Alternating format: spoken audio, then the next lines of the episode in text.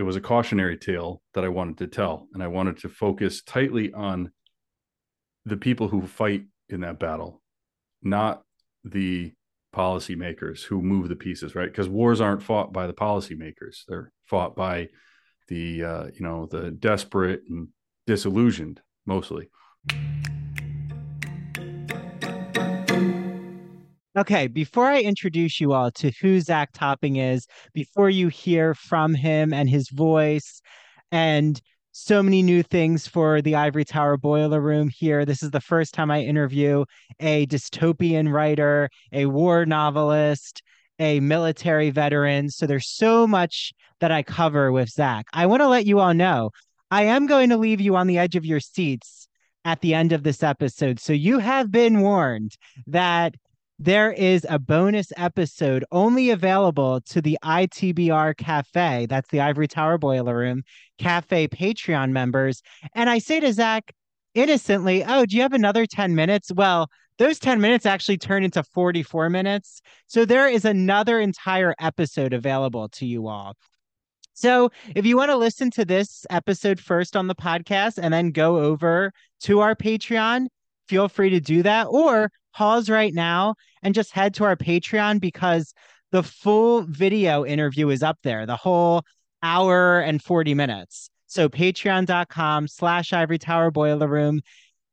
How much do you have to pay? You're probably wondering. Okay, well, it's like you're paying me for a coffee. So thank you. It is $5. I appreciate it. I appreciate you all sending money towards my coffee fund. And I'm joking, but you know, I need a lot of caffeine when I'm editing these podcasts, but you also are contributing to events that we do here. And speaking of events, we have a Real Housewives trivia event on February 9th at 7 p.m. in Port Jefferson, Long Island at Burrito, which is an authentic Mexican restaurant. Tickets are $20.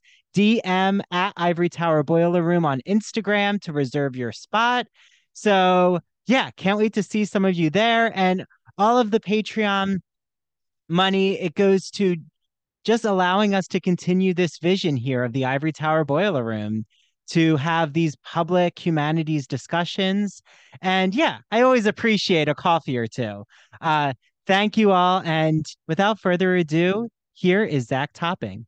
Hi, everyone. Welcome back to the Ivory Tower Boiler Room.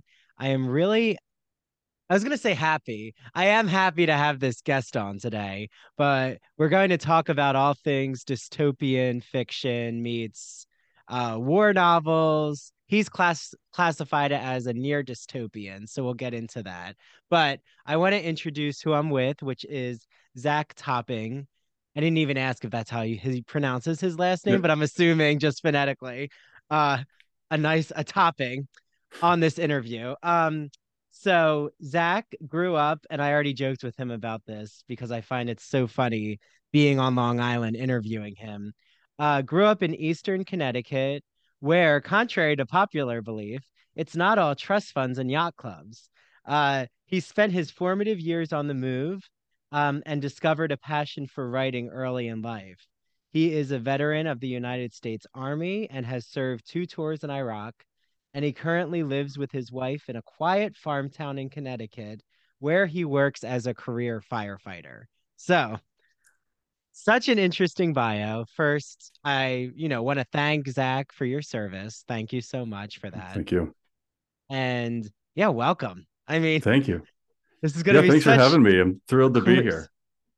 Yeah, I mean, I have no idea where we might go with our talking points, which we have, but I know there's going to be a lot that Zach is going to bring up that I'm not ready for, which I'm happy about. But right away, I mean, um, where did this inspiration for you to actually write a fictional novel, um, all about dystopia, war?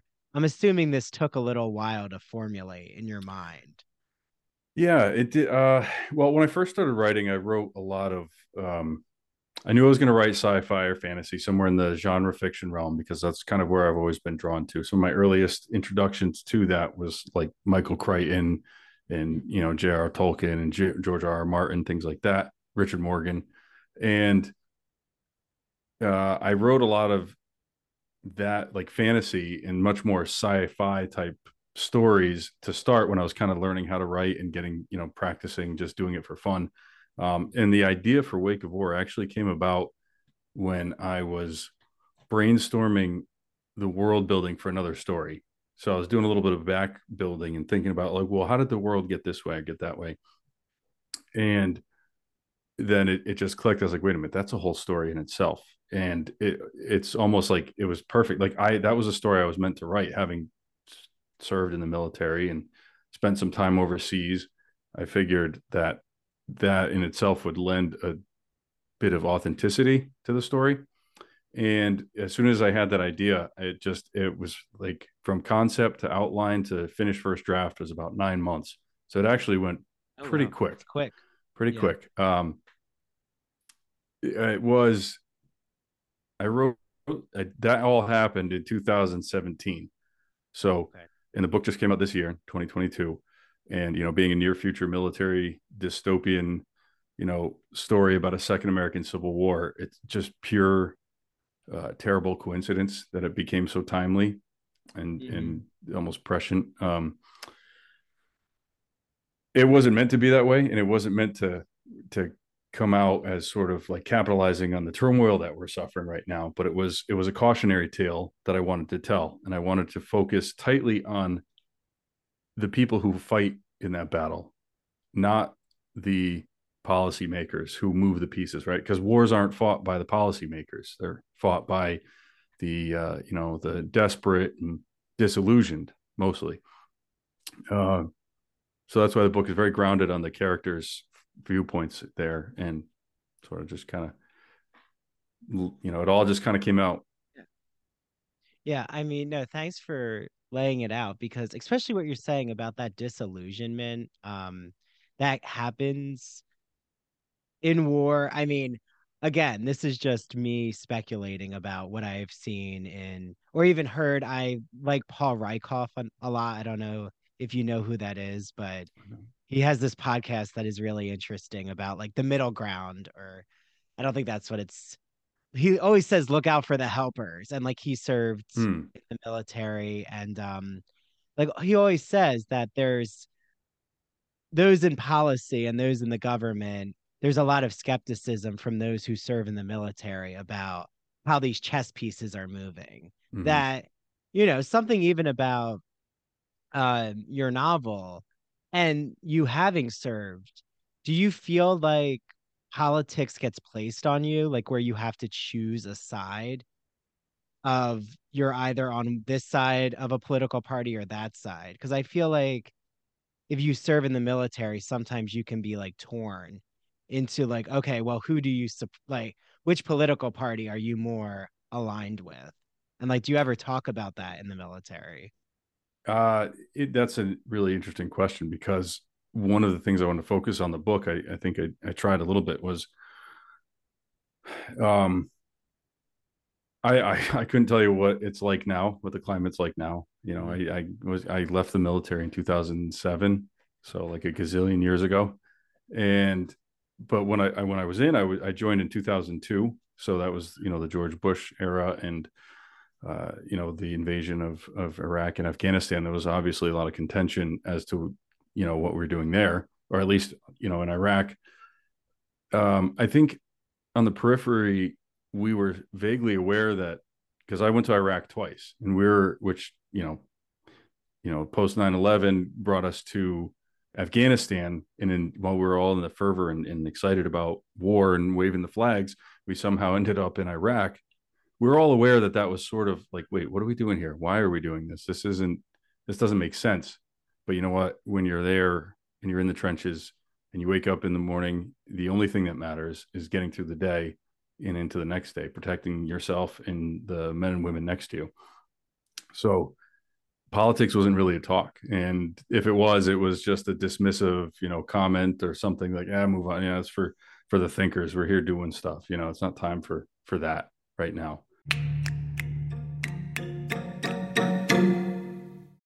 when you need mealtime inspiration, it's worth shopping Kroger, where you'll find over 30,000 mouthwatering choices that excite your inner foodie. And no matter what tasty choice you make, you'll enjoy our everyday low prices, plus extra ways to save, like digital coupons worth over $600 each week. You can also save up to $1 off per gallon at the pump with fuel points. More savings and more inspiring flavors make shopping Kroger worth it every time. Kroger, fresh for everyone. Fuel restrictions apply. Hi, everyone. This is Andrew. So I interrupt this podcast interview because when I'm not podcasting, I'm usually writing my queer scholarship, or I'm teaching in a classroom, or I'm just doing other queer male scholarship activities. So, I want to talk about a company that I truly love and that I've used in my own classroom. It's Broadview Press, which is an independent academic publisher in the humanities that produces high quality, pedagogically useful books for use in university and college classrooms. And I'm really excited because they are offering an exclusive 20% off of all of their books if you use the code Ivory Tower. So that includes new um, literary anthologies, classic literature books, anything on their website. And just to give you a taste, every season here on the podcast, I always interview a Broadview Press author. So in the fall, it was Anne Stevens who wrote the book Literary Theory and Criticism.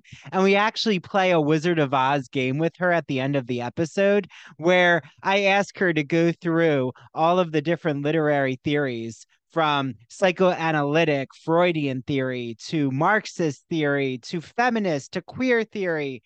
Um, and ask her how she would approach the Wizard of Oz with that specific literary lens and she does it. So thanks to Anne, but her book Literary Theory and Criticism is so intriguing for either your students who you're teaching literary theory to, or if you're just a lover of literature and you want to learn more about literary theories and how to apply them to your own reading, your even love of film and television, it's such a great text. And also coming up in the winter season, we are going to have Jeffrey Weinstock, who wrote the book Pop Culture for Beginners, which actually is the first book ever that Broadview published that gives you a language around how to analyze pop culture. And for everyone here, you know that I love my Real Housewives and my reality TV.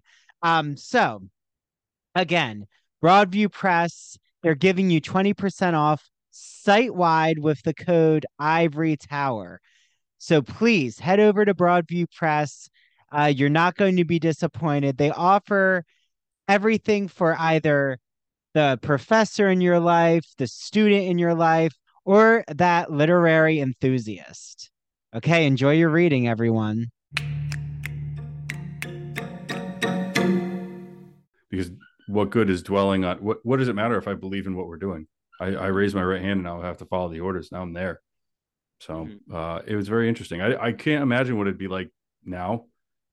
Um, I'm sure. I don't know. I don't know. I, I'd just be guessing because I don't know anybody who's in the army or you know in the military right now. Uh, but it seems that politics and and the things that were used to be kind of taboo to talk about in public spaces are much more commonplace now uh, even even if it causes tension you know in in division so I, I don't know i don't know what it's like now but that's what it was back then and i tried to get that across in the book with the characters who are aware you know that mm-hmm. there are politics in place that presented the situation that made the situation they're in but as far yeah there's as, a lot of ethical dilemmas that mm. you know zach deals with in I feel your novel just does such a great job of, well, I should spell it out for the audience, which is there's these two sides of the narrative. Like, and I think that's so masterful that you have um Trent on one side fighting, and it's all domestic war, right? Mm-hmm. So you have a United States ish. It feels like the United States. I mean, it feels more like the United States, in my opinion, than The Handmaid's Tale feels. Um, that where everything is kind of completely um Gilead Further is now just serving as yeah, this moniker that everything is basically the safe haven is Canada. Um, but like we're thrown into Salt Lake City or like youth, which is very interesting. Um, and right, the leader of the rebellion. Um, well, I don't know. Is he part of the rebellion or is he actually the dictator who overthrew the current He- US government? So the the rebel faction in the book is called the Revolutionist Front, and it's one of several that are sprouting up across the country. Um, and part of the world building, figuring, you know, like the the plotting I did and trying to figure out how logistically a second American Civil War would would happen without like going into the details, because the book isn't a step by step, you know, anarchist daydream. It's very Mhm. focused on the people. Um, but it wouldn't it's not as simple as I mean, not that this, the original, the first Civil War was simple, but there was the Mason Dixon line. There was a North versus South. Now, like everything's so spread out and so interconnected. You got family on different sides of the country in different places. It would sort of just fester everywhere. So there's different rebel factions kind of popping up all over, and they just happen to be the ones that take place in the in you know Nevada and Salt Lake area and occupy the mountains around the Salt Lake Valley. Uh, but yeah, he uh, if you're referring to the character So Joseph, Joseph, Graham, Graham. Yeah. yeah he's he is uh the charismatic and as as i think they describe in the book the charismatic and psychotic cult leader of this rebel faction and he is very good at um getting people to believe what he wants them to believe in order to do things he wants them to do you know Yeah. Well, and I think, like you said, it wasn't planned that your book was came out after January 6th. And yeah a lot of things that have happened, um, you know, including a mass epidemic of school shootings. And I mean, a lot is Yeah. happening in the Yeah. country. Um, and but I think it's so intriguing that like you really have us think in this novel, which is why I really when I started to read the synopsis and then I started to dive into your novel, I was surprised with like you're talking about just these factions of revolutionary moments and movements that it's there isn't a huge consensus. Like you could be in one community Hmm. and we're seeing this now in real life, which is um a standoff, like hopefully not to what happens in this dystopian world, but just standoffs of ideas. Like just because one might be falling for, say, a cult thinking, you're gonna have others who counter that. So, and that's in one town. Like I mm-hmm. don't think that one we're not in a society right now where one town believes in the same political party thinking. And yeah, it makes for a really interesting um like you said, you thought about the Second American Civil War, which I mean, was that really just tapped into um well, how much of that was involved with you serving and how much of that is just you just being a political almost analyst or thinking about what was going on in society? I mean, maybe you can't split them, but you know i i, I did i that was very much more um, me having served and trying to explore some of those ideas and things and uh i i can i'm not very i'm not a political junkie. I consider myself an average guy of average intelligence with like an average understanding of what's going on around me. I do my best to keep up but it's just it's a whirlwind sometimes so um I remember watching there's a documentary on Netflix called Winter on Fire and it came out I don't know 2016 2017 and it was about the riots in Ukraine in 20 end of 2013 into 2014 when they were originally trying to the country was about on the eve of signing an agreement to join the European Union the president met with Putin behind closed doors and backed out of the deal and the protests in in Maidan Square, which turned into violent uh, riots and uh, uh, you know the Maidan Revolution, and it's a brutal, heartbreaking film. It's incredibly uh, important to watch. It's extremely it, it's hard to watch now after we see what happened and where the eventuality was. You see these people struggling for for independence or freedom for to move forward in the world to be in a in a, a position of safety security. And i remember thinking wow man thank god that's on the other side of the world you know? That's it, it, imagine if that was here like you know you see you know ukraine or syria or i mean pick throw a dart at the map and, and there are places in the world where people have to really struggle every single day. And then you think here like oh that can't happen or it shouldn't happen. And there are people who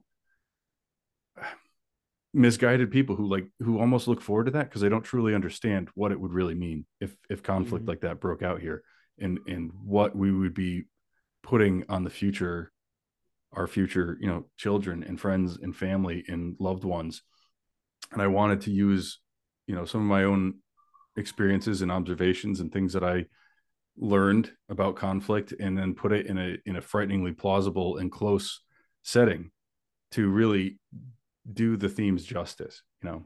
And i and i think that was kind of the point. Uh the politics were just there were just enough politics to make it a believable scenario because right? in 2017 i remember the idea of a second american civil war seemed far-fetched. I, I was like i don't know how anyone's going to buy into this because there's there's you know bills and statutes and policies in place to prevent the president from activating active duty military on us soil and blah blah. And now i mean you turn on the news and we hear the term civil war like on a daily basis. It's insane. And um, you know, maybe yeah, it's. I mean, I hear it at Ral. I've I've heard it at. I don't never. I don't like to say the name, but that's my own thing. Um, just because I feel like if I invoke the name, there's gonna be both sides yes. reacting. Mm-hmm. Um, but I think we all know when I say rally, it like takes a new mm-hmm. term now. But they'll be those interviewed and I'll catch an interview just on the news once in a while. And the sec like the Civil War is invoked all the time by them. Like, oh, we're they're like, do you think you're we're headed to a, another civil war? And they'll say just straight faced, oh yes, it's happening. And you're right. A few years ago, that was hmm. people thought, oh, that could never happen. Like, or even what does that mean?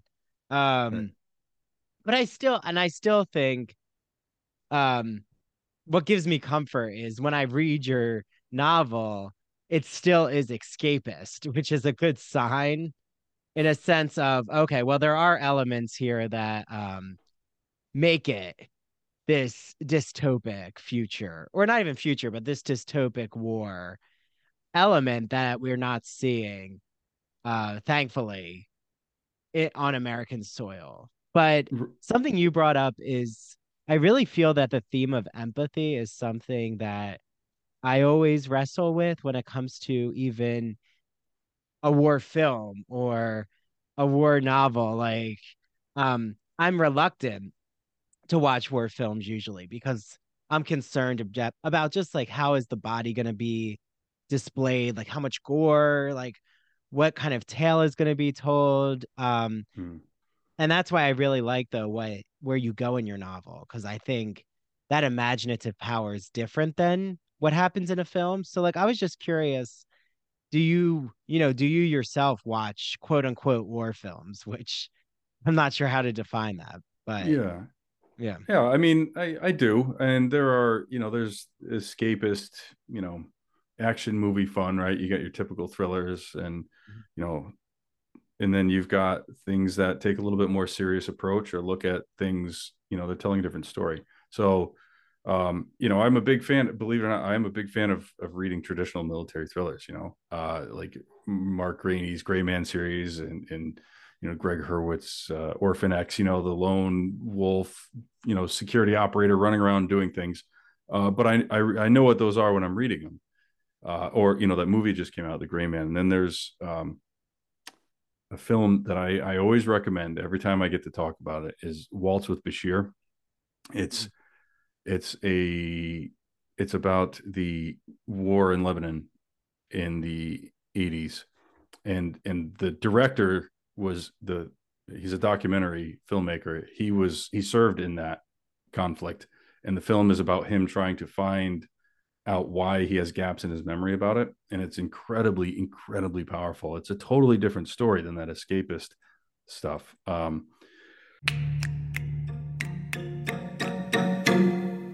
Hi, it's Mary from True Crime and Academia. You've heard me talk about my amazing friend Mandy before. She makes the best crochet, Cricut, and custom home decor for reasonable prices. If you're looking for a one of a kind gift or some new decor to add some new life into your home, look no further. Mandy has got you. I have quite a few items from her, ranging from a crocheted headband to Halloween decor items to my amazing and adorable Coraline ornament. Um, if you guys haven't noticed, I'm like obsessed with Coraline, and I just love how Mandy makes it. She's also made me a Coraline doll that sits next to all of my true crime books. To order, just slide in her DMs on Facebook and Instagram at Mandee Made It. That's M A N D E E Made It on Facebook and Instagram. Once again, go to Mandee Made It on Facebook and Instagram, send her a DM, and order today. and for wake of war it just because of the nature of the book and what we're trying to say it's a cautionary tale. You should I, I like you said it's it hasn't happened yet. So thank god i hope it doesn't happen. And the whole point of writing this story is so that we could look at it and go if like you know you, you see someone at one of these rallies oh yeah it's a next civil war bring it on. They're ready to go run out in the streets thinking they're going to play you know it's going to be like the walking dead and they can wear all their mm-hmm. costumes. No it's it's it's, it's going to be horrible. It would be absolutely horrible. And hopefully you know we can use things like like almost like the ghost of christmas future you know look into the future. This if we continue down this path this is where we're going to go. Um and that was what i was doing with wake of war. But i you know i i do watch military films. Uh i don't like you know i don't watch them exclusively. I don't sit there. And i'm usually with a hypercritical eye you know that's inaccurate. That's not accurate. If they glorify stuff or things are too gratuitous, then you kind of lose me. But um, yeah, I don't I don't really shy away from it either. Yeah, well, you'll have to recommend some. Like you've recommended one already that I need to look mm. into because I think when I think war films, I'm thinking more of those like um, I don't know. One has to come to my mind. The one that Harry Styles was in. I forget what that was called. Um, I but know. I think it had like just come out maybe a year ago. Um, but it was a British army. Um, hmm. I don't know if it was it a World War One. I'm always thinking of like World War Two, World War One, um, um, like films. Dunkirk or uh... oh, there, there it is. Was it Dunkirk? Dunkirk? Was he in that one? I, I, think so. Right? Was that like a year ago? Time I don't know. I I don't even know what day today is. There's no I could tell you. Well, maybe relative within the last couple of years. That in uh, yeah there's um all quiet on the western front is okay. out on netflix now too i haven't seen that yet but you know like i i would be happy i i do want to watch that but we be watching it of course it's not like oh let's you know settle in and watch a fun movie tonight you have to kind of know what you're getting into know what to take from it you know there's something being said and i think if you're aware that a film is trying to say something or trying to explore something or maybe use that medium be it a mm-hmm. book or a film to explore a side of the world that maybe some people never get to explore or that some people are curious about uh, you know that may be uh, just another way to to do that to explore that facet of, of the human experience. Yeah and hopefully it doesn't seem like i'm poo-pooing. Like war film is such a vast genre. No yeah, um, yeah, yeah right? Like there's like the more realist there's the psychological like you said mm-hmm. there's the thriller ones um and something though that I do because there's a lot of films that have, of course, like war themes within the film. And what I desperately wanted to ask you, Zach, is like I need to just pick Zach's mind of what it means about brotherhood. And I mean, there are women in the military, of course. Um, but right, that in my mind is something that the American public there is it's a word that's invoked a lot in war mm. is like your comrade your brother um and it does pop out to me when I read your novel is that idea of, like you said, getting through the day. And like, how are you going to get through the day with your troop? Like, you turn to them as family, they become a family unit. Mhm. And right, you really don't want to have contention, contentious fights with the troop, I'm assuming. Like, you don't want, like, even though you might disagree, say on a topic, you don't want at the end of the day for that to create this psychological wedge between you where now you can't effectively, you know, do the task and Yeah. turn your back on the person. So, like, you know, how important is that of just brotherhood, comradeship? Yeah. Yeah, it's uh, it's super important. I mean, and I even I, I see that in you know the fire service. I'm a career firefighter now, and we work in these tight knit groups of people with specialized skills that go into highly dangerous situations. And you know, not to make it sound like I'm you know some sort of you know doing anything crazy, but you know you have to rely on the people next to you and to to do what they need to do, and you need to be they need to be able to rely on you, and that that in itself breeds a sort of trust that's different than you get uh, elsewhere. You know, um, there'll still be fights. There'll still be contention. You know, families fight, siblings fight. You know, parents and children fight. Spouses fight.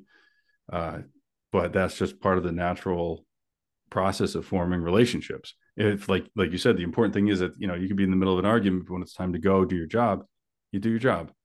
And sometimes, you know, maybe in the moment you don't realize it until years later.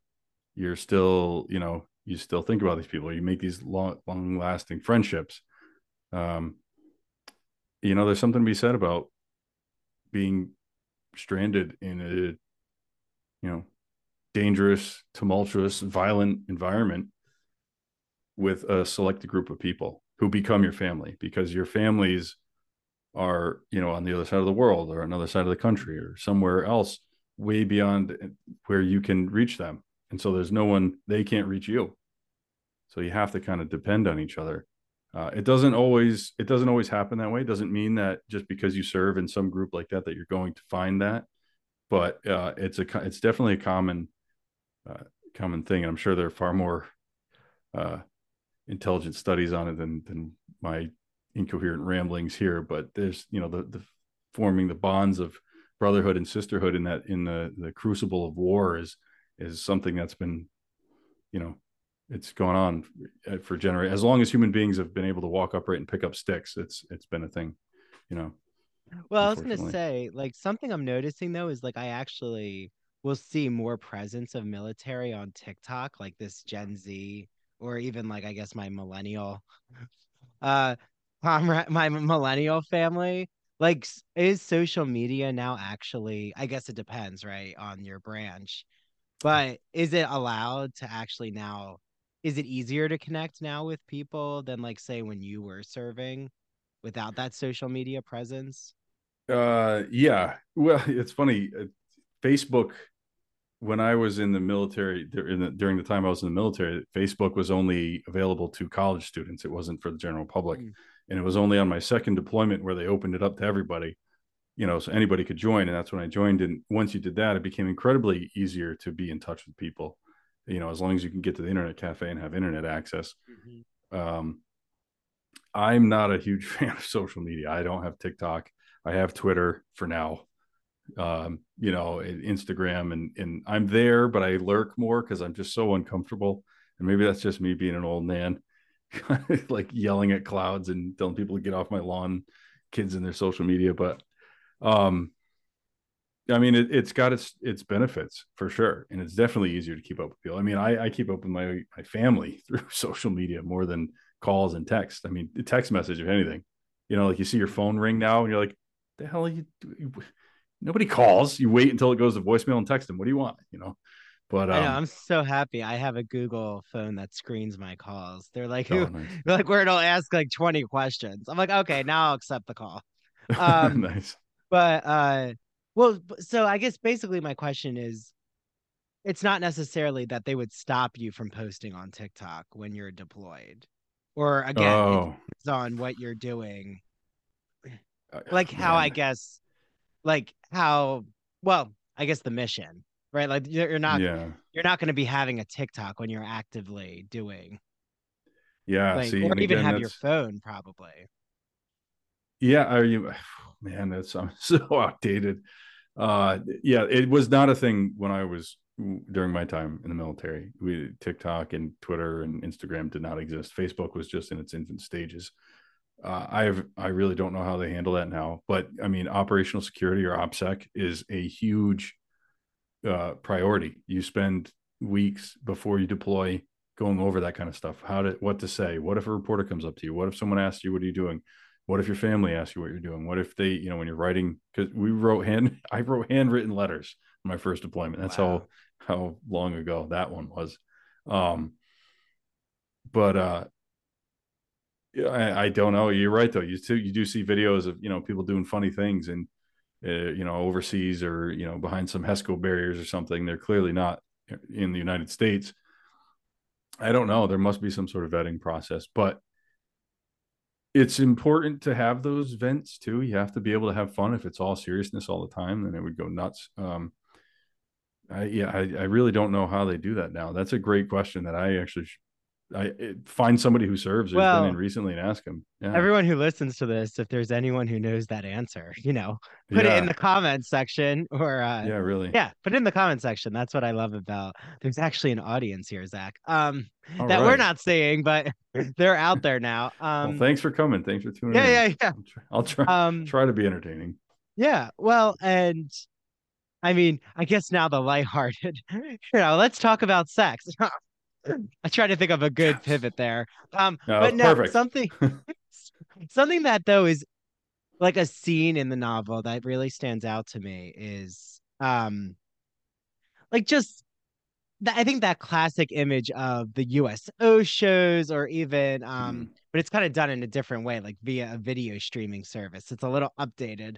Um but there's even someone steals a picture of someone of a man's wife and like the whole implication is that he like they're all now to like try to privately you know jerk off to it and I'm like yeah oh okay I guess one image is really providing uh the sexual fantasy for this moment. But it really does make you think. Like you're so good at pulling back those layers of like the stakes of oh, okay, as if they found the Playboy magazine. And you know, as much as I said to Zach, as much as he's comfortable to talk about this, um, but it is an element that I know so many um who think about the military, they think about, okay, you're usually without your spouse or your partner, or even if you're single, you're without dating opportunities. I guess unless your partner is enlisted with you, which I guess happens. happens. I'm sure. happen, And that could yep. be interesting.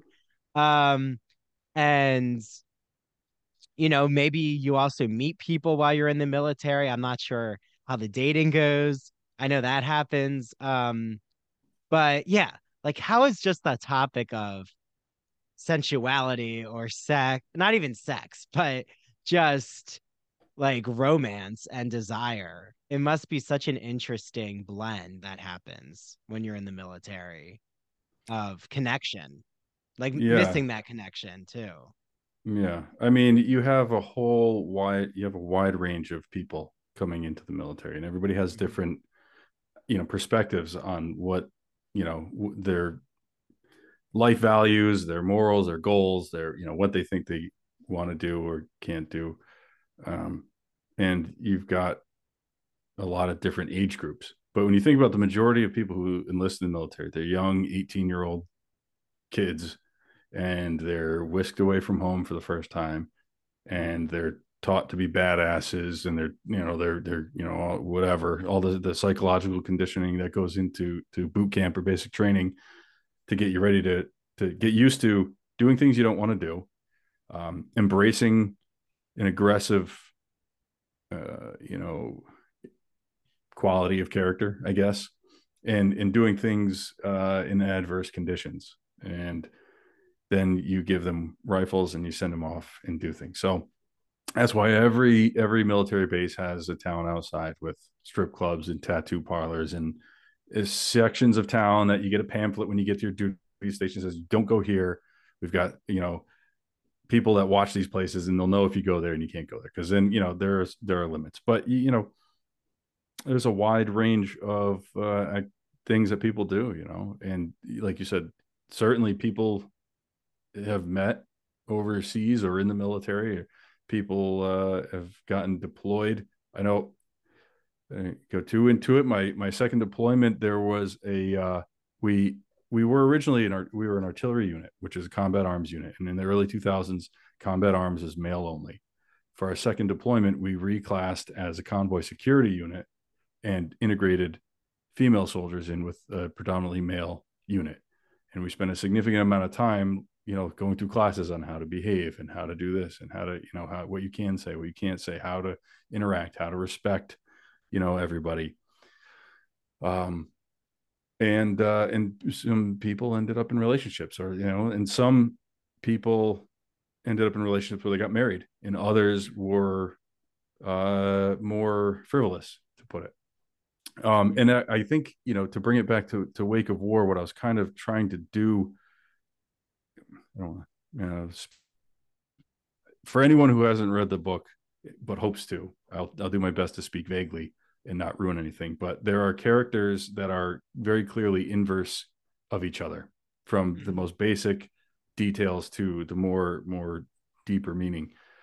And you know, sex can be a very personal and intimate uh, act that strengthens mental, emotional, physical bonds w- between two people, or it can be incredibly impersonal, and it can just it can serve to meet a a temporary need in a moment that may or may not have detrimental effects, you know, to the psycho- psyche and you know mental emotional well being of a person.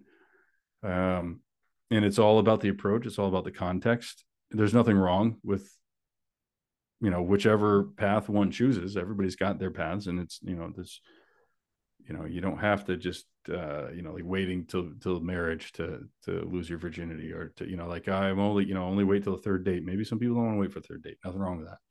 But uh in the context of the story i tried to be very very opposite and i think it, you can uh they certain actions highlight certain people's uh, perspective and trajectory, I guess. You know, kind of look at it from that angle. But yeah. yeah. Well, I was going to say on this podcast, this is tame. I mean, I talked about my like clothing option off Fire Island experience and like steamy gay experiences of um not just myself. I wasn't I talked a little about it, but I also have a little boundary when it comes to the bedroom and those discussions. But yeah, we talk about like porn in the media here. So everything you're saying, mm. it's, you know, there's going to be no offense. I think it's right. fascinating though, like why I know why I am so um enamored and in awe of what you wrote, Zach, is because if you tasked me with writing, like, okay, Andrew, you're going to be writing a military fictional account, it would instantly become like this homoerotic. It would not be considered uh like real like a dystopian um scenario. It would be classified more in just this very romance um something that uh porn studios would have a field day with. Uh and that's not exactly uh you know what happens in the military, I know. Um, but who knows? Yeah. Oh, well, I mean, you well, one, you got to write whatever, write the book you want to read. Write the book you want to write. The book you want to read. So okay, so fine. Zach's that's giving me permission for this. Oh yeah, right. Homoerotic yeah. military. Anybody novel. can write whatever they want if it's in your heart. Well, and I'm sure it exists. It. I know oh, it yeah, exists. Yeah. Um, but but you're telling me that there isn't this like homoerotic, uh, like, well, like I'm sure it happens in the military, but it's not this yeah. outwardly display. LGBT stories are universal, but each one speaks to the individual heart and soul of the writer telling it. Do you have a story to tell? If so, the Gay and Lesbian Review wants to hear from you. Have you been moved by an LGBT book, film, painting, television show, or other form of media? The GNLR believes in bringing awareness to queer art and artists through reviews, commentary, and thought pieces in which the author relates their personal lives to a particular piece of art, a novel, a movie, or what have you. In addition to the articles published in the print magazine, the GNLR also publishes articles on its blog as well as personal essays on its popular Here's My Story section. This allows people like you to share their own experiences with our readers. To learn more about submitting either to the print or the online edition of the GNLR, visit glreview.org. That's G L R E V I E W dot org and scroll down to the bottom of the page to find a link to their writer's guidelines. If you have any questions, email stephen.hemrick at glreview.org. The GNLR can't wait to see what you have to say. And remember that they're offering an exclusive code with the Ivory Tower Boiler Room. So when you subscribe to the magazine, you'll receive a free copy with any print or digital subscription. So that's seven issues instead of six. Again, just visit theglreview.org and click subscribe and enter the promo code ITBR for your free issue. So I'm I I mean I guess I'm speaking in vague terms because I'm just one small small tiny cog in a giant machine. I I can't speak for everybody and I can't speak for even the majority of, of people. Um, I do know this that most of the lower enlisted or the, the people who join the disillusioned and desperate youths who join the military, you know, they're you're young, hormone fueled, you know, creatures who are out in the world on their own. So what happened? I'm sure things happen, and people, you know, people meet people. And these these situations exist. I, I have no doubt. Um, but I I can't say yes. This is how it is in the military. This is how it is yeah. there. That well, you, know, you were because... also there. Uh, sorry to jump, but you're also no, there. No. I think it's important to note when "Don't Ask, Don't Tell" was still in place. I think it right? it was it was uh I think it was not in place, but it was still like the stigma of of you know being gay in the military was kind of like people still you know it was like uh you know we're not allowed to don't ask don't tell. But it was still like people haven't gotten used to it or you know i and i don't know if it's gotten better since. You want to hope in you know 20 years. But um yeah. Well because like yeah, now yeah. i know like that's where social media i think has its upside like where there'll be these open accounts of um, a gay military member who said he met his husband in the military mm-hmm. like these things they happen mm-hmm. um well like you're saying there's all these arrangements that happen right um but um i think that you know it does this actually does lead to my next question which is um like we've talked about brotherhood we've talked about okay what do you do with these hormone induced raging youngsters? But also isn't it true that the majority of those who enter the military like contrary maybe to a certain um you know population in america's thinking that it's actually very multiracial i thought. Like it's those from many different races, different social classes, mostly though lower middle to like working class. Mm-hmm. And, you know, some even go in for health insure like for the health uh, insurance right. or for hoping that they get college funding for tuition. So yeah, I think that's important if you could address that, Zach, about, you know, what was your experience with all those elements? Yeah, certainly. Uh, certainly not everybody who joins the military is desperate or destitute or in some bad way. A lot of people join um, because they knew from an early age that that's what they wanted to do with their life. Maybe their father or, or their mother or someone further down the line, you know, in their family was had served and they want to serve, or maybe they just they truly feel a calling to to serve the country. Um, but the military in general, its system, it's it's very very good at reaching a specific a specific audience. Um, yeah, you know, the recruiters have, you know, it's very intricate tools to get your attention. Now, when I was when I was going into my senior year of high school, I had no intention whatsoever of joining the military. In fact, the thought of it made me sick. Like I was like, I can't imagine doing that, waking up before the sun every day and and just standing at attention and you know all the things that come with serving. And a friend of mine had enlisted. He joined the delayed entry program, which is a thing the military does. You can still be an active high school student and sign a, a form saying, you know, a delay a, a delayed entry. I will join the the army at, once I graduate high school. I'll graduate high school and join the army. It's sort of like a, a binding contract. So you can enlist before you even graduate from high school. So you, I mean, oh, that's kids. my cousin. That's my um, yeah cousin um, not I told Zach I have two cousins. You know, I won't say their names just because I want to be OPSEC. Well, yeah, but I have yeah. two cousins who are uh special operations army rangers and then one cousin who's much younger second cousin um who is doing exactly what you said actually he was in the ROTC and it was um kind of part of this program where when he went to college, the agreement was that then he would enlist in the army. So I'm not mm-hmm. sure what that's considered, but I don't think it's the delayed. What you're maybe it is. Like that. Yeah, I, I don't know. I don't know. It, it, was something with also getting tuition mm-hmm. covered, mm-hmm. and it's a type of scholarship. But yeah, yeah, like you're saying, you can make the decision in high school, um, yeah.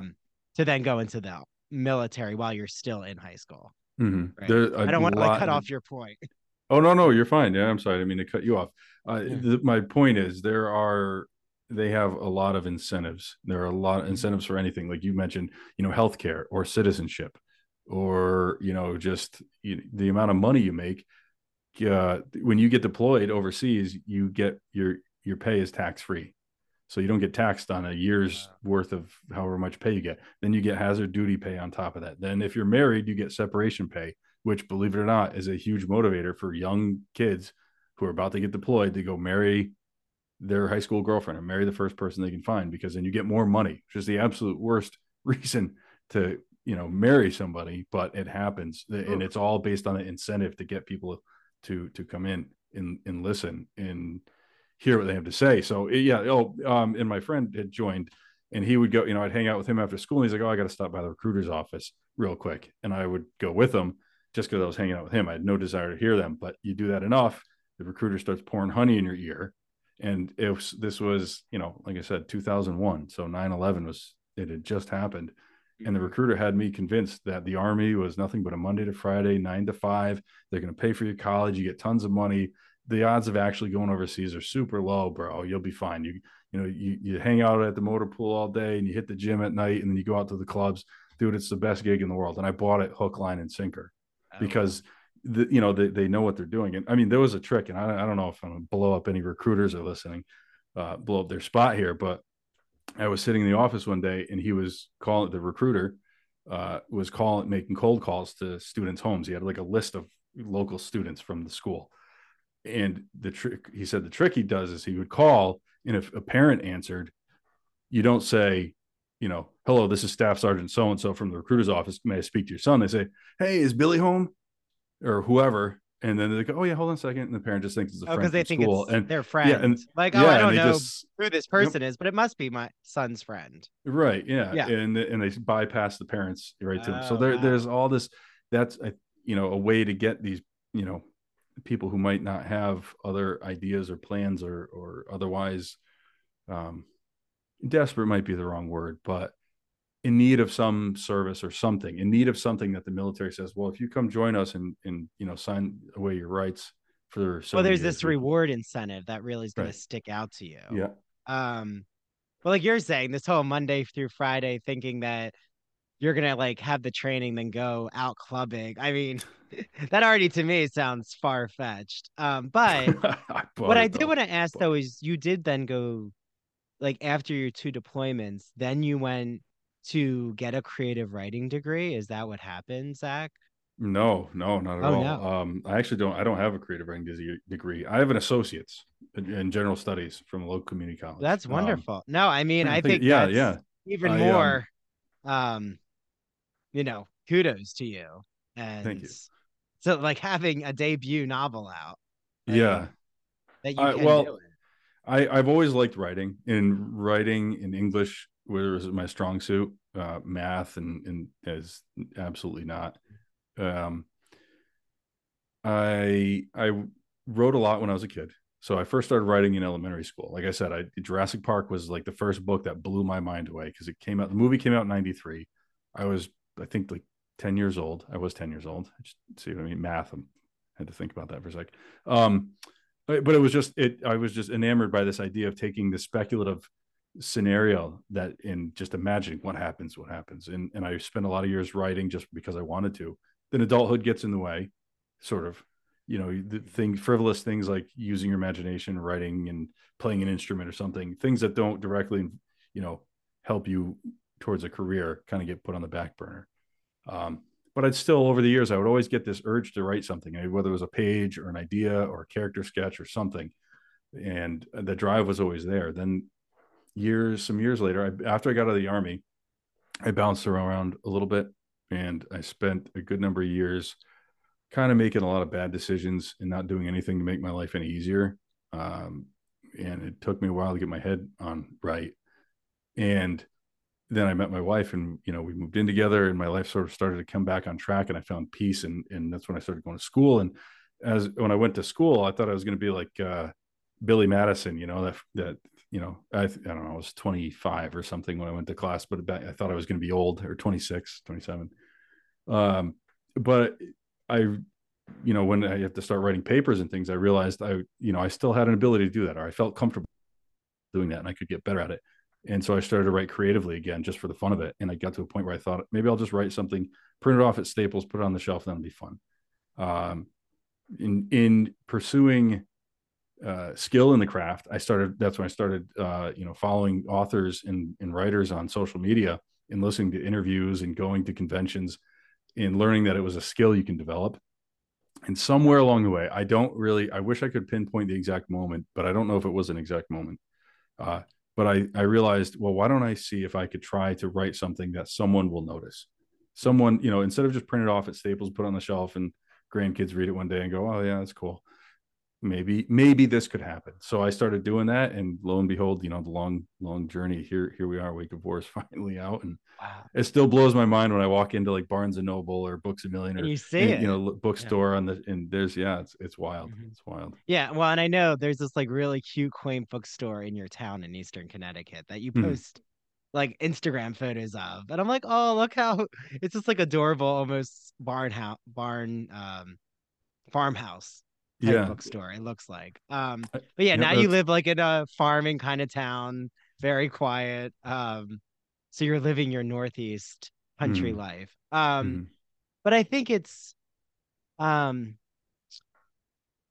so uh, I actually started at a county college because I got a um full ride there from my high school. Like in New Jersey, we have a scholarship program that like if you place in such a percentage of your high school class, you can go to county college for free. So like I started there, then I went to my undergrad in North Jersey at a state school, and then went into my PhD.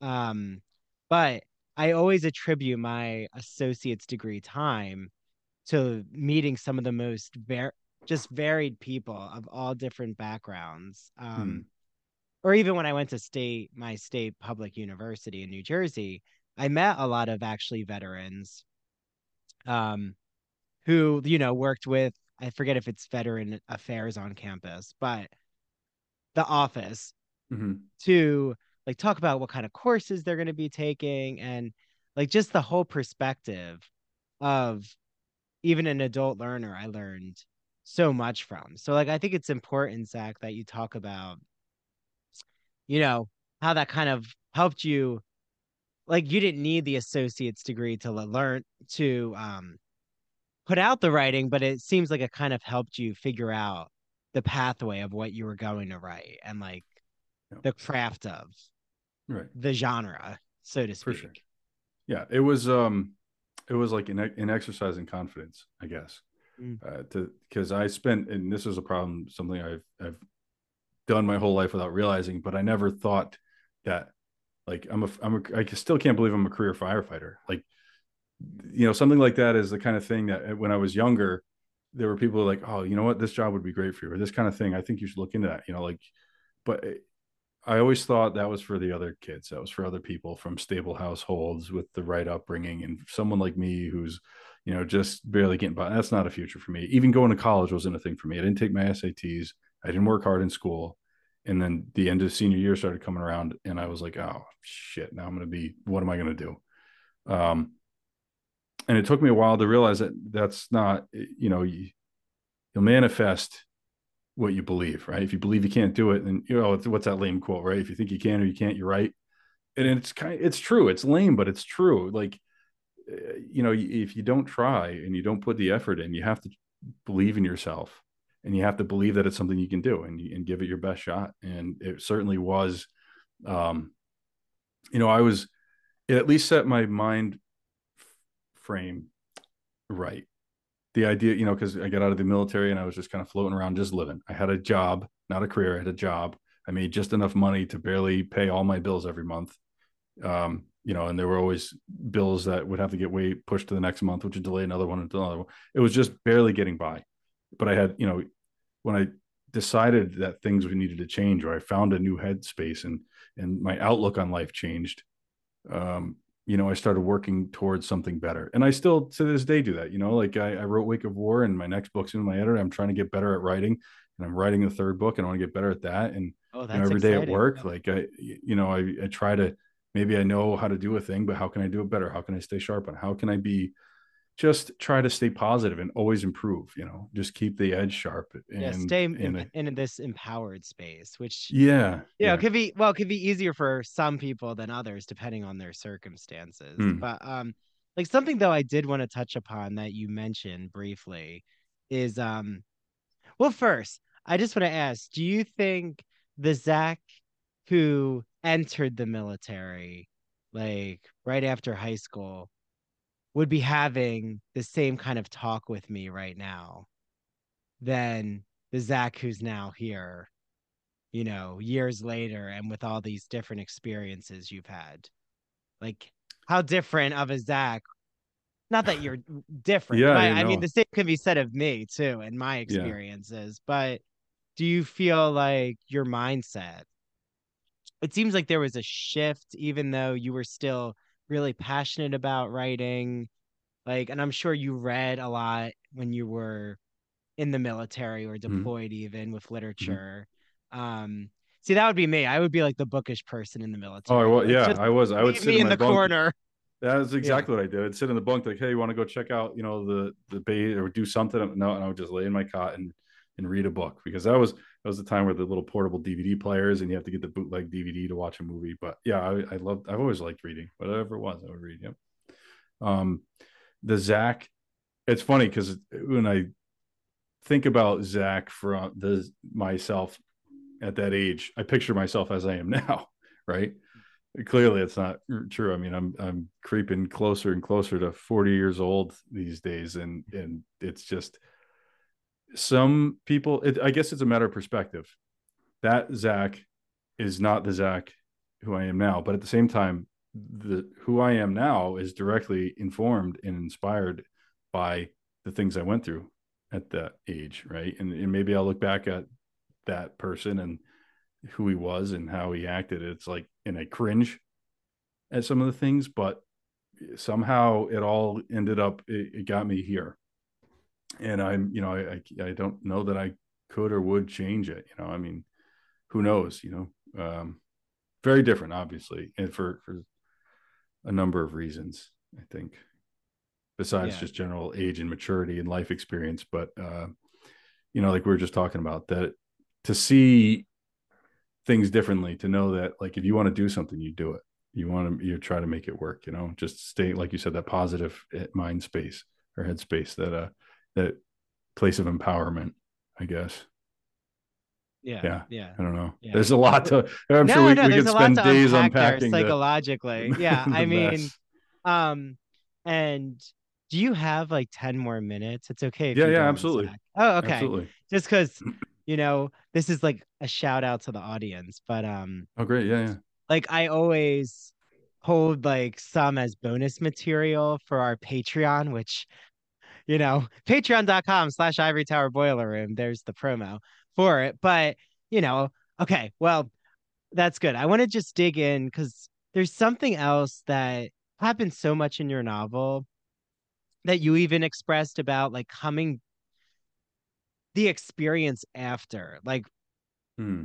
I mean, in your case, it's the experience after being deployed.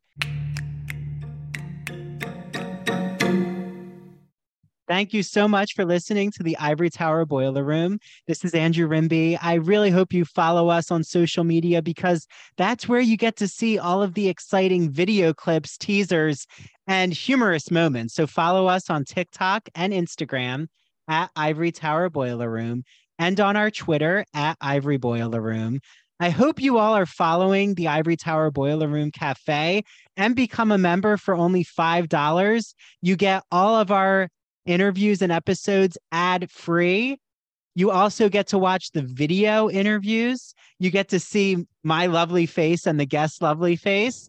And you get access to all the bonus episodes. So, Dr. Jake Newsome talking about the history of the pink triangle, Zach Topping talking about being an army vet and what that meant when he wrote a war novel and a dystopian novel. You get to hear Gregory Maguire's breaking news about the Wicked movie musical, Jesse Green talking about Richard Rodgers and Oscar Hammerstein and what did Stephen Sondheim actually think about Rodgers and Hammerstein. So head to patreon.com slash ivory tower boiler room.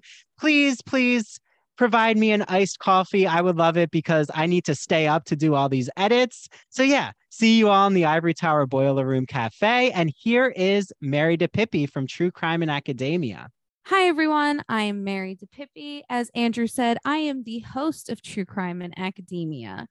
True Crime and Academia airs on Fridays at 7:30.